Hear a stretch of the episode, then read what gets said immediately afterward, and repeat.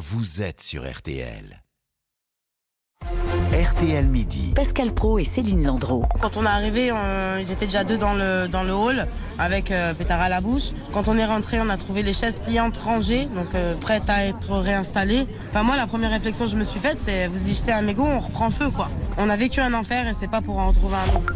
Laetitia, la fille de résident euh, de l'immeuble victime d'un incendie, on le disait le 16 décembre dernier à à Vaux-en-Velin et près de trois semaines plus tard, vous avez pu entendre ce matin sur RTL la colère de ces riverains alors que les dealers pointés du doigt dans le drame semblent avoir réinvesti le quartier. Bonjour Frédéric Perruche. Bonjour. Vous êtes notre correspondant euh, à Lyon. D'abord, peut-être un point avec vous sur l'enquête en cours. On a beaucoup dit que le hall squatté pourrait être à l'origine du sinistre. Est-ce qu'on en sait plus? Est-ce qu'il y a eu, euh, par exemple, des interpellations Écoutez, non, aucune interpellation depuis le 16 décembre, date de l'incendie. Les policiers de la PJ travaillent dans l'ombre. Ils sont en train d'identifier tous les squatteurs, dealers qui fréquentaient ce point de deal, sans doute une bonne dizaine de personnes, connues des habitants pour certains, mais surtout des différents services qui travaillent sur Vaux-en-Velin, les STUP, les BST, les fameuses brigades spécialisées de terrain ou encore les policiers municipaux. Il faut donc croiser, compiler toutes ces informations. Une fois les noms connus, il faut les localiser, vérifier leur géolocalisation grâce au portable ce soir-là pour ceux qui sont déjà connus, qui sont déjà sous surveillance et vérifier les fadettes, les appels passés s'il y en a eu encore une fois pour les délinquants déjà connus, déjà suivis. Sinon, ce travail d'analyse des portables sera effectué lors des gardes à vue. Aucune pour l'instant. Ce sera aux deux juges d'instruction de décider du bon moment quand la liste sera définitive et que tous les suspects seront logés. Sans doute une grosse opération à venir pour tous les interpeller. En même temps, opération qui se prépare, opération lourde avec des effectifs conséquents, même si encore une fois c'est la piste accidentelle qui est privilégiée sur ce point de deal du 12 chemin des Barques.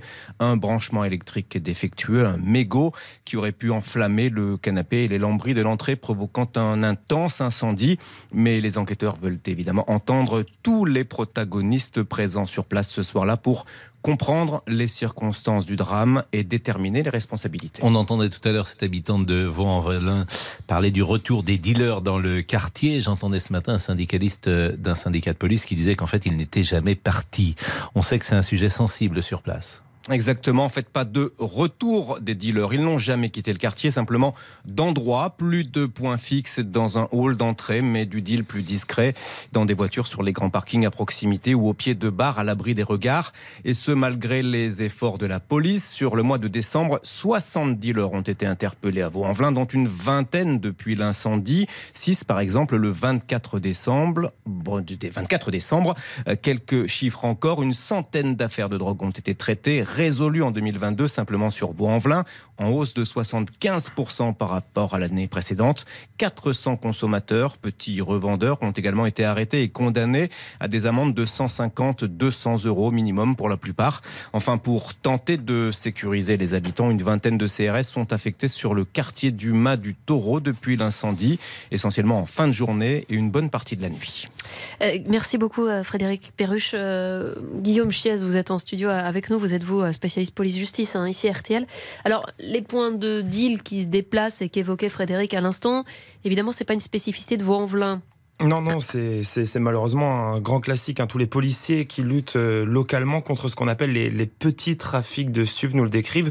Le dernier bilan qui date de septembre dernier recense 3266 points de deal dans toute la France. Un chiffre en baisse selon le ministère de l'Inté- de l'Intérieur. 686 lieux de vente ont été éradiqués en 8 mois. Pour en arriver là, les autorités ont mené plus de 9000 opérations. C'est la fameuse euh, stratégie de pilonnage prônée par Gérald Darmanin. Sauf que même la de l'OFAST, l'Office anti-stup, dresse ce constat. Ça ne veut pas dire que ces points de deal ont totalement disparu. Le trafic se reporte, se diversifie. Lorsqu'on interpelle euh, des dealers, tout de suite après, de nouvelles petites mains viennent gérer les lieux de vente, parfois à quelques dizaines de mètres du précédent. C'est quoi la solution? Bah, C'est dur à dire. Ce qui est certain, c'est qu'il faut privilégier une vision euh, plus globale. Lutter à l'échelle des petits points de deal, c'est pas suffisant. C'est pour cela que le gouvernement a décidé de créer l'OFAST. Euh, L'idée, c'est de regrouper toutes les informations qui remontent du terrain, mais aussi et surtout lutter contre les gros trafiquants internationaux, faire en sorte euh, que les points de deal cessent d'être approvisionn- approvisionnés, au moins qu'ils aient du mal à se constituer un stock. Depuis trois ans que l'Office existe, la stratégie commence à porter ses fruits, puisque une dizaine de gros trafiquants trafiquants internationaux qui abreuvaient la France par tonnes de cannabis ont été interpellés. Mais là aussi, il existe un phénomène de remplacement, plus long certes, mais euh, quand un gros bonnet tombe, un autre prend généralement la relève. Merci euh, Guillaume, merci beaucoup euh, Frédéric Perruche euh, à vous en Velin. Donc on suivra évidemment les avancées dans, cette enquête sur RTL. Dans un instant, laissez-vous tenter midi, on va parler d'une drogue dure ou douce, la littérature. Avec vous, Bernard Lehu. Bonne année, Bernard. Mais bonne année, Pascal. Vous allez bien C'est une drogue dure ou douce, la littérature oh, elle, est, elle, est, elle est très très douce. Et donc de votre coup de cœur, on va en parler dans cette rentrée. Le dernier, Philippe Claudel. À tout de suite. RTL Midi. Céline Landreau.